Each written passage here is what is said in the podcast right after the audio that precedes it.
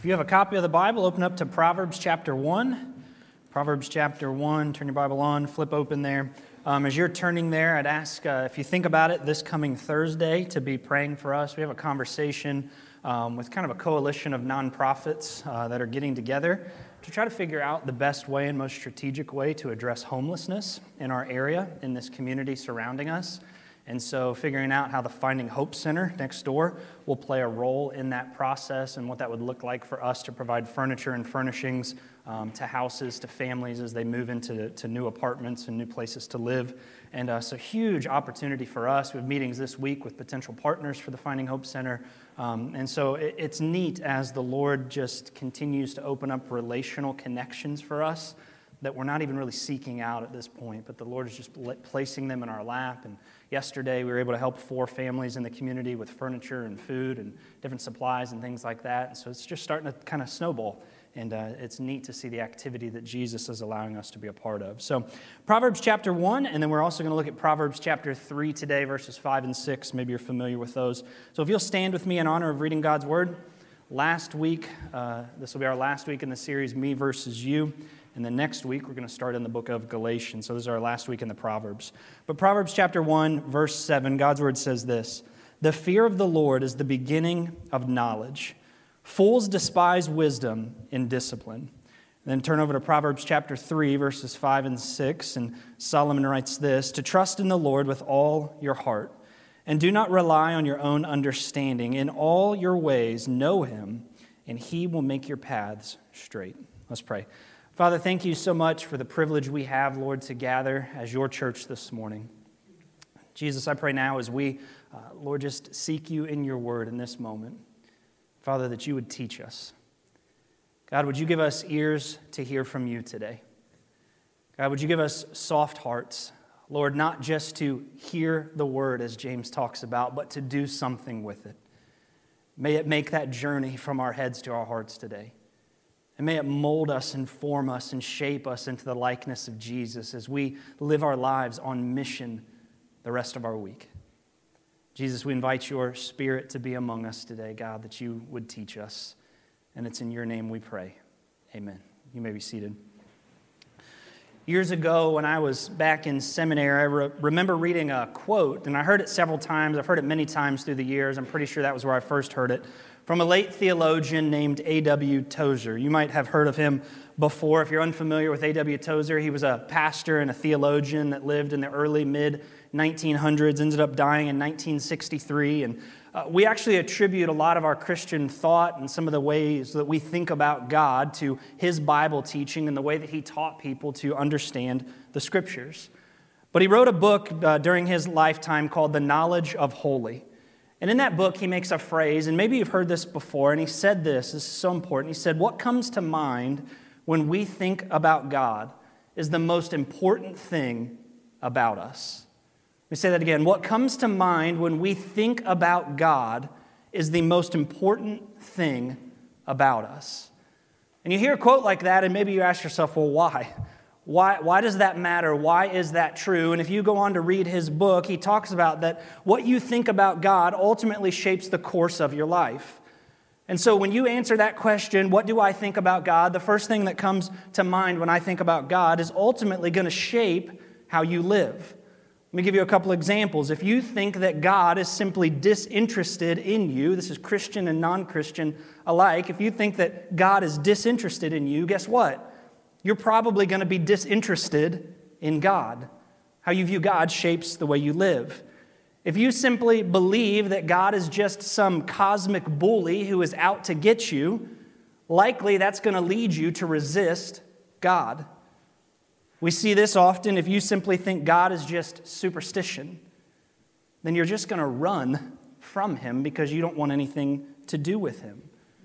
If you think God is just this demanding cosmic presence who simply wants what he can get out of you, what's going to ultimately happen? You're going to keep that God at a distance. But, friends, what I want us to do today is I want us to run to the scriptures. And I want us to take that concept and that thought from, from Tozer and, and ask ourselves how should I rightly think about God? How should I rightly view God? Because if I learn to rightly think about Him and rightly view Him, born from a relationship with Jesus, it's going to change the course of my life. Because what comes to mind when I think about God is the most important thing about me.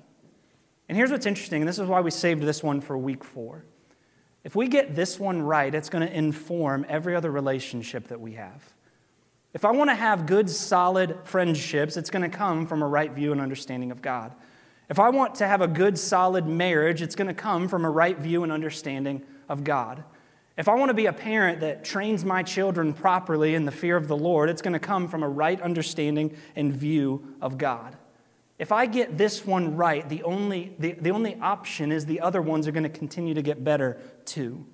And so I want us to look at these two Proverbs today. So, two Proverbs, three verses, two points for you today to really answer that question how do I rightly relate to and view God? If you take notes, point number one is this fear God as Lord. We're just going to go here right out of the gate, all right? Fear God as Lord. Look at Proverbs 1, verse 7 with me again. We're just going to read the first part again to refresh our memory. It says, The fear of the Lord is the beginning of knowledge. You know, fear get, often gets a bad rap in our country, in our culture, in our mindset. Fear gets a, pr- a pretty bad rap. We, we think of fear and we say that word, and I think traditionally we just let our minds wander maybe to something that we are deathly afraid of. If I were to do a little survey in this room today and ask you what you are deathly afraid of, we'd probably make fun of you a little bit because some of y'all have some pretty weird, irrational fears. But I was simply thinking about that just in a brief moment this week. I am deathly, if you didn't know this, I am deathly afraid of spiders. I think that's called arachnophobia, but I'm not positive, okay? Now, I tend to have this scenario that happens to me at least quarterly in my life where I'm driving down a highway, going at some pretty intense speeds, and out of nowhere, a little tiny spider will drop down from my visor. Anybody else have been in this situation before? And you do everything that you can in your ability to maintain your composure in that moment. But I'm going to be really honest with you. I have, I have State Farm insurance on my car. There's been times, this goes on the radio, I gotta be careful. There's been times where I've thought, you know what, I'm just gonna pull my car over into a field, I'm just gonna set it on fire. Because the, it's like the spiders just come out of nowhere, all the, and then you can't find them. I've never been able to find a spider after it comes in my car. I also don't like short clowns, but that's a, that's a story for another day. Ask me about it, it's a, it's a great story. And you see, we take that idea of fear, things that I'm just deathly afraid of, and we say, okay, well, then I have to take that idea of fear, that application, and apply it to God. If that's what fear is, and Solomon says I need to fear the Lord, then, then maybe that means that I need to be afraid of God. Is that true? Because then maybe we run to the other end of the spectrum. And instead, what we do, living this side of the cross, living in the age of grace, the grace of Jesus, rather than being deathly afraid of God, we take verses like 1 John 4 18. You've probably read this before. It says there's no fear in love. Instead, perfect love drives out fear because fear involves punishment. And so, what we'll do is we'll run from being afraid of God and we'll form a different theology that says, because of the love of Jesus, I don't have to fear God anymore. God is my buddy, God is my friend. We like to go in the woods together and skip rocks and enjoy nature because God is just my pal. I've even heard some people before, if this is how you pray, this is weird, but they say, Hey, Daddy God, I pray. Y'all, that's, that's weird. I get the whole New Testament Abba Father. Abba means dad in Jewish culture. That's weird. I'm just going to go ahead and flat say it. If that upsets you, email Joe. You guys know the drill around here, okay? Now, with both of those, do I fear God or is God my buddy? There's truths present in both. But I want us to understand clearly what does it mean to fear the Lord? We got to get this right to rightly view God. Note what he says here fear the Lord is what? It's, it's the beginning of knowledge. This is foundational stuff that Solomon is driving us to. So let's make one thing abundantly clear. First off, when we talk about the fear of the Lord, if you are not a believer in Jesus, if you are not a Christian who has repented of your sin and put your faith in Jesus Christ, I believe that the fear of the Lord in the Bible means that you should be terrified of God. If you don't know Jesus and Jesus is not your advocate between you and God the Father, you should be terrified of God. Because that means that without Jesus, you're responsible for your own sin, you're responsible for your own sin debt, and you must face the wrath of God on your own, Romans 6:23. You must face God on your own accord, and that should terrify you. Jesus said in Luke chapter 12, verse 5, He said, But I will show you the one to fear. Fear Him, referencing God the Father. Fear Him who has the authority. God can, because He's the righteous, holy judge, throw people into hell after death. If we don't know Jesus, apart from Jesus, we should have a genuine fear of God because God is holy and God is righteous and God hates sin, Psalm 5, verse 4 says. We should genuinely be afraid of God. I don't want to stand before God without Jesus as my advocate. But if Jesus is my advocate, if I've repented of my sin and I've trusted Jesus as my Savior, the Bible says in 2 Corinthians 5, verse 21, that Jesus absorbed God's wrath in my sin on my behalf. Do I still need to fear God? 1 John 4:18 said that perfect love casts out fear, right? Do I still need to fear God? And the answer is this: yes. But it changes. And this is so important for us to understand today. God is always true to his word. God will never tell a lie. God will always keep a promise. I don't have to fear the wrath of God anymore because of sin. Jesus absorbed God's wrath on the cross for me, Hebrews 2:17 says. But hear me this morning God is still God. God is the magnificent, glorious, righteous judge of the Old and New Testament. Isaiah chapter 6 and Revelation chapter 4 says that God is so holy that an innumerable number of angels are constantly, like forever, for all eternity, flying around his throne with one job to say the word holy. That's all they do because he's that holy and he's that kind of a God. Now, listen, because that's the God that we serve and the God that extravagantly loves us, he's still God. Therefore, he's still worthy of my fear. I don't have to be afraid of his wrath anymore, but I still need to fear my God. I don't fear punishment from him anymore because he's true to his word. And he said, Jesus absorbed that for me, but I still need to fear him. So, what does that exactly mean? What's the fear of the Lord? Let me give you a simple thought if you want to write this down. It's the submission to his authority as Lord of all. The submission to his authority of, as Lord of all. It means that we understand who he is and what he requires of us. I read one author this week that said it's not a fear that causes you to run from him because you're afraid. It's the type of fear that causes you to run to him and bow because you submit to him. We don't run from our God anymore. We run to him and we bow before him.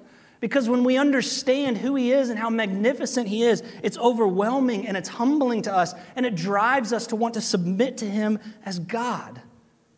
In 2 Corinthians chapter 7, if you want to turn there quickly, uh, Paul talks about this a little more, bit more in depth, and it ties here to Proverbs 1, verse 7. And, and, and, Paul, what he's talking about here is how, how this idea of the fear of the Lord, how it relates to us like submitting to God, our sanctification, us growing in holiness. Look what he says here, 2 Corinthians 7 1. He says, So then, my dear friends, since we have these promises, let us cleanse ourselves from every impurity of the flesh and the spirit. So he's talking about sanctification here, bringing holiness to completion in what? The fear of God. My sanctification, my pursuit of Jesus, my pursuit of holiness is driven by my fear of God. I submit to his authority and do, do what he says. Psalm chapter 24 says that God is the authority over all things in heaven, under heaven, and on the earth. Therefore, I need to submit to him. Now, notice what else Solomon says here in Proverbs 1 7 that when I understand the fear of the Lord, that actually will fuel my wise living as a, a, a child of God. When I get the fear of the Lord right, that fuels wise living. Why? Because I understand who He is and I want to do what He says. The foundation of wise living is fearing God, submitting to Him, and then submitting to what He tells me to do. Let's pause here for a second. This is so important. I, I think sometimes we've got this false idea that if I do what God says, that's restrictive. That, that submitting to the authority of God as Lord of my life is somehow restrictive over me. If I have to do what He says, I'm restricted in what I can do. We got to understand something here from Proverbs 1 7 and really the entirety of the scriptures that when you live in the confines of God's authority, it's freeing. Living under the umbrella of God's authority is one of the most freeing things for the child of God. It's not restrictive, it's protective. Look at this real quick. Proverbs 1 7, the second part. Solomon says, Fools despise wisdom and discipline. He goes on to say, when you reject or ignore the fear of the Lord, when you reject, ignore, or despise God's authority, he says, You're, you're a fool. That's strong language. Nobody wants to be called a fool. Nobody's called a fool. I'm like, Thank you for that. I really appreciated it.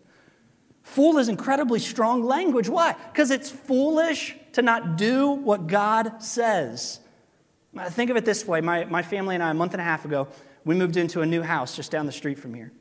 And we live on this corner lot in our neighborhood that once the weather breaks, we Remember back in, in, September when we were looking at the house, when the weather breaks, at the end of the day, when people are coming home, there, there's a fair amount of cars that kind of travel down our street as people are going into the neighborhood. And so, for our two girls, once the weather breaks and it warms up and they can go outside, the rules for them are going to be incredibly simple. You can have the entire front and side yard to play in. That whole thing is yours. Have a ball. We've got a fence in the backyard. You got the entire length of the backyard. Go play. Have a ball. There's one spot you can't go. Don't go on the road. Just don't go past the sidewalk. You have everything else, don't go past the sidewalk. Because if you go in the road, chances are you're not going to pay attention because you're going to be playing with something. A car is going to come by, someone's going to be looking down at their phone, and they could probably hit you and hurt you, or maybe you could lose your life. Now, wisdom for my two girls would say, well, because dad is authority, because dad knows more than I do, because dad cares about me and dad loves me, I should obey what dad says. He's given me all this freedom, just stay out of the road. It's the title of today's message Stay out of the road. What does foolishness say? Dad's keeping something from me. I need to go on the road. Because if I go on the road, there's something there waiting on me that he doesn't want me to have. My authority over my children should not be viewed as restrictive. I'm not keeping something from them, I'm keeping them from harm. And when they choose to live in the confines of my authority and choose to submit to me as the authority of their life, it's liberating and freeing. Because if they simply stay in the yard, they have nothing to worry about. Friends, the same goes for God. When we choose to live in the design of the fear of the Lord and live within the submission to His authority, it is the most liberating existence that we can have as a human being. We see this going on right now all over our culture. Just look at something as simple as sexual ethics in our nation. Because we choose to live promiscuous lives all over the place, people are having to take medication left and right, just trying to justify the sinful actions they're engaging in. Where, in fact, if you choose to live in the confines of the authority of God and the design that He set up, it's so freeing. You don't have anything to worry about. Think about something as simple as just choosing not to lie and tell the truth. The Lord told us to do that. Do not lie. He says, if you live within this standard in which I set, it's so freeing because you don't have to cover your tracks and try to make up a new trail. Just live in the confines that I set forth. We could go on and on and on. God says simply live in the boundaries in which I set up, and you will have one of the most freeing existences that you've ever had. How? You fear God and submit to his authority. That's the first one right there. How do I rightly relate to God? Fear him and submit to his authority. It's freeing. Here's point number two trust God as Father. Trust God as Father. Look at verses 5 and 6 of Proverbs 3 again. He says, Trust in the Lord with all your heart. Don't rely on your own understanding. In all your ways, know him, and what's he going to do? He's going to make your paths straight. Sometimes when we think of fear and trust, we think that they're mutually exclusive, that these are somehow two incompatible terms. Somehow they don't really work together, which, in fact, as we study this further, you're going to see really clearly how fear and trust are almost one and the same when it comes to the child of God. That we're called to both because they both work together. Look at verse 5 with me again. Two competing thoughts here. First part of verse 5 says that we need to do the positive, which is what? We need to trust God, trust in the Lord. The, the, the inverse of that, the opposing thought, the negative thought here is what? Choosing to trust in ourselves, leaning on our own understanding. And Solomon's reminding us here in verse 5 that you and I, as children of God, those who have repented of our sin, we have the opportunity and privilege to trust our God. Now, here's what's interesting that word trust there that we read in verse 5 of Proverbs 3 is a word, it's a, a trust that's driven from a place of security and safety. I, I trust someone because I feel secure and safe with them. I trust God because I live in the security and safety of His authority. That's where, as a follower of Jesus, I should feel safe and I should feel secure, is in the fear of the Lord. And because I feel secure with Him, what do I naturally do? I trust Him. See how these work together? But then Solomon says, What's that inverse? It's trusting myself, relying on my own understanding. We do this all the time. God, I know more than God does. That's like my three year old trying to explain to me how something works. It's like, shut up, kids, you don't know. That's what we look like when we try to tell God how we're going to run and direct our own lives. We're acknowledging our own understanding. Why is that dangerous? Listen to me. You understand, we were not meant to exist, understand, or navigate life apart from God. We were not created to do that. Instead, we were created to exist, understand, and navigate life with God. That kind of life is the only kind of life that makes sense. Turn with me to Genesis chapter 3. We've referenced this many times these past few weeks. It's amazing how so much of the truth of the New Testament can be traced back to just the first few chapters of Genesis, over and over. Now, watch this. You might be familiar with this story. Now, the serpent was the most cunning of all the wild animals that the Lord God had made. So the serpent goes to Eve, and watch what happens. We're starting verse 1 of chapter 3 of Genesis. He said to the woman, Did God really say? Joe's talked about this before, questioning the authority of God's word. Did God really say you can't eat from any tree in the garden? And Eve, the woman, said, We may eat of the fruit of the trees in the garden, but about the fruit of the tree in the middle of the garden, God said, You must not eat it. And then she adds to God's word, what does she say? Or touch it. God never said that. God said, Don't eat it. God never said anything about touching it, or you will die. So the serpent chimes in, No, you won't die, getting the Eve to question God's word. The serpent said to the woman, In fact, this is where we see God's keeping something from you. You need to step out of the security and safety of God's boundaries because He's keeping something from you. In fact, God knows that when you eat it, your eyes will be opened and you will be like God, knowing good and evil. He's keeping something from you. So the woman saw that the tree was good for food. It was delightful to look at. That was her problem. She, she let herself soak in the sin, she let herself soak in the situation. Right? What's that old phrase? Uh, sin will keep you longer than you want to stay and take you further than you want to go. Eve's first move should have been shut up, serpent, and left. but she decided to stay and engage in the thought, engage in, in that whole situation. So she's d- delightful to look at. It was desirable for obtaining wisdom. So what did she do? Verse 6. So she took some of its fruit and she ate it. They were done at that point. She gave some to her husband, Adam, who was with her. This wasn't only the sin of the woman, Adam was there the whole time, and he ate it. What was Adam and Eve's sin that occurred here in the first six verses of Genesis 3? They disobeyed God. That's every sin. God says, do this, live in the confines and boundaries of my security. That's base level fear of the Lord. What do we choose to do? We disobey Him. What fueled the sin of Adam and Eve? Pride. We know more than God does. He's keeping something from us. Every sin you and I commit is fueled from pride. I know better than God does. I know more than God does. God doesn't understand my situation like I do. Therefore, I must do this. Sin is always fueled by pride. But what always fuels pride? Self reliance. I want to do this on my own. I want to understand things on my own. I don't want to trust God. I want to understand it from me. And what do we see in Genesis? We were never meant to discern or understand life apart from God. We were never meant to do it. And Solomon calls that here in Proverbs 3 relying on our own understanding.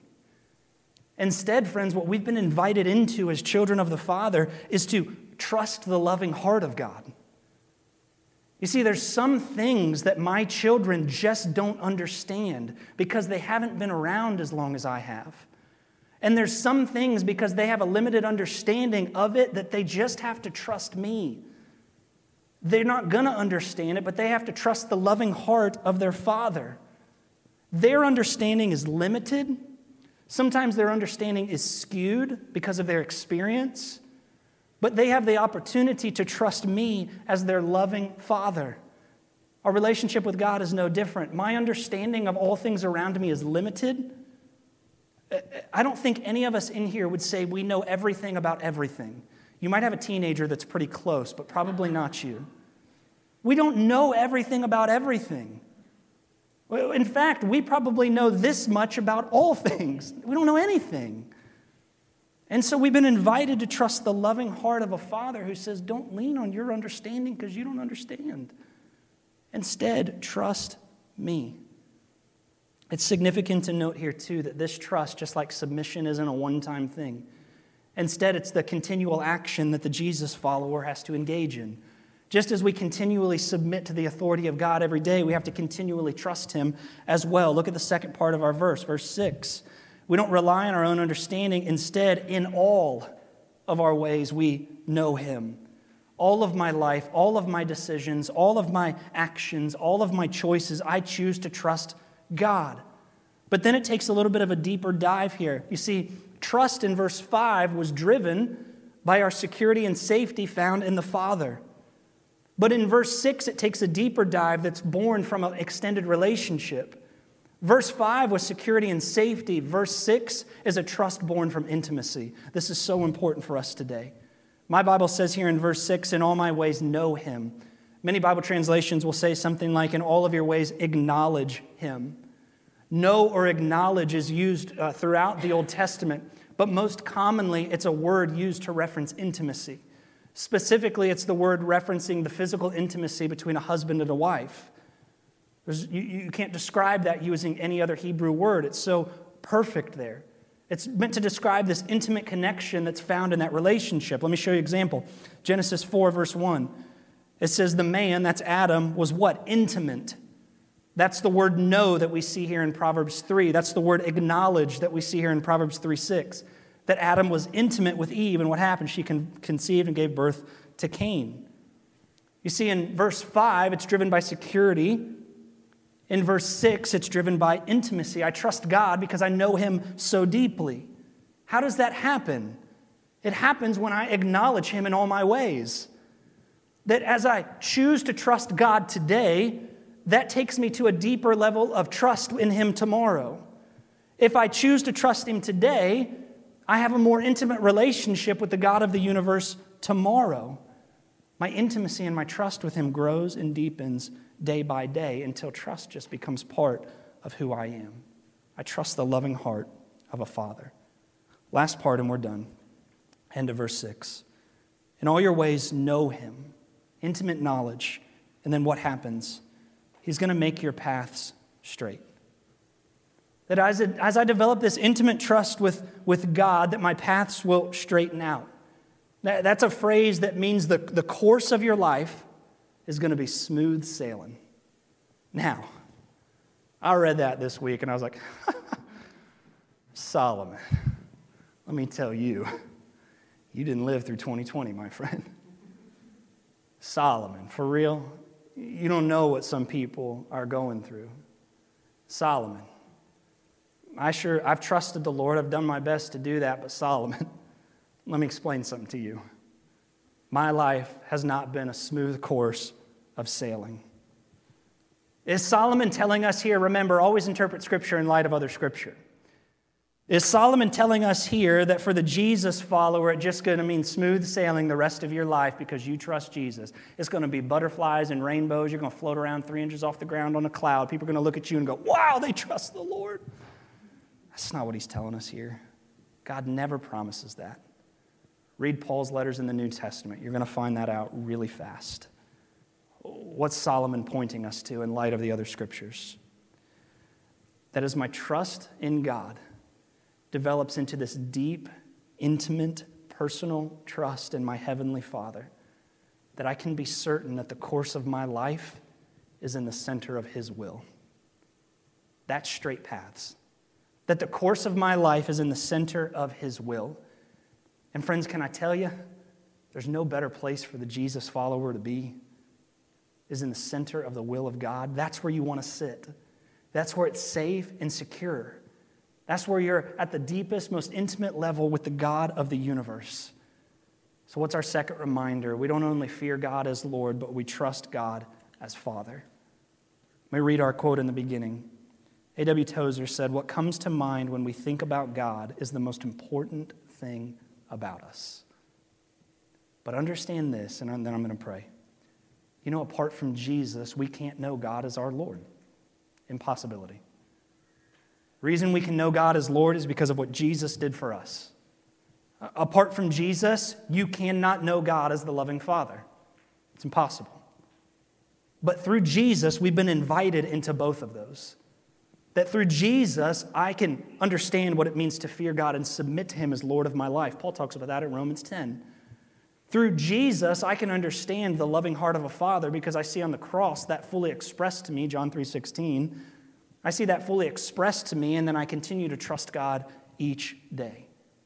You see, it all happens through Jesus. That's the starting point. That's the, the starting line that takes us on this race of fearing the Lord and trusting the heart of God. Let me pray for us. God, thank you so much for your word. Father, for the privilege that we've had to study your word this morning, I pray that today was liberating and freeing for us. God, I pray that today would help us have a right view of God. God, I pray that today would fuel us to a deeper trust in you. God, no, not only to a deeper trust in your word, but a deeper trust in your, in your heart. God, thank you so much for the wisdom we've been able to glean from the book of Proverbs these past four weeks. And Lord, I pray that it just continues to drive us to a deeper relationship with Jesus. Lord, as we sing now, I pray that it's a sweet sound through the corridors of heaven. It's in the name of Jesus we pray. Amen.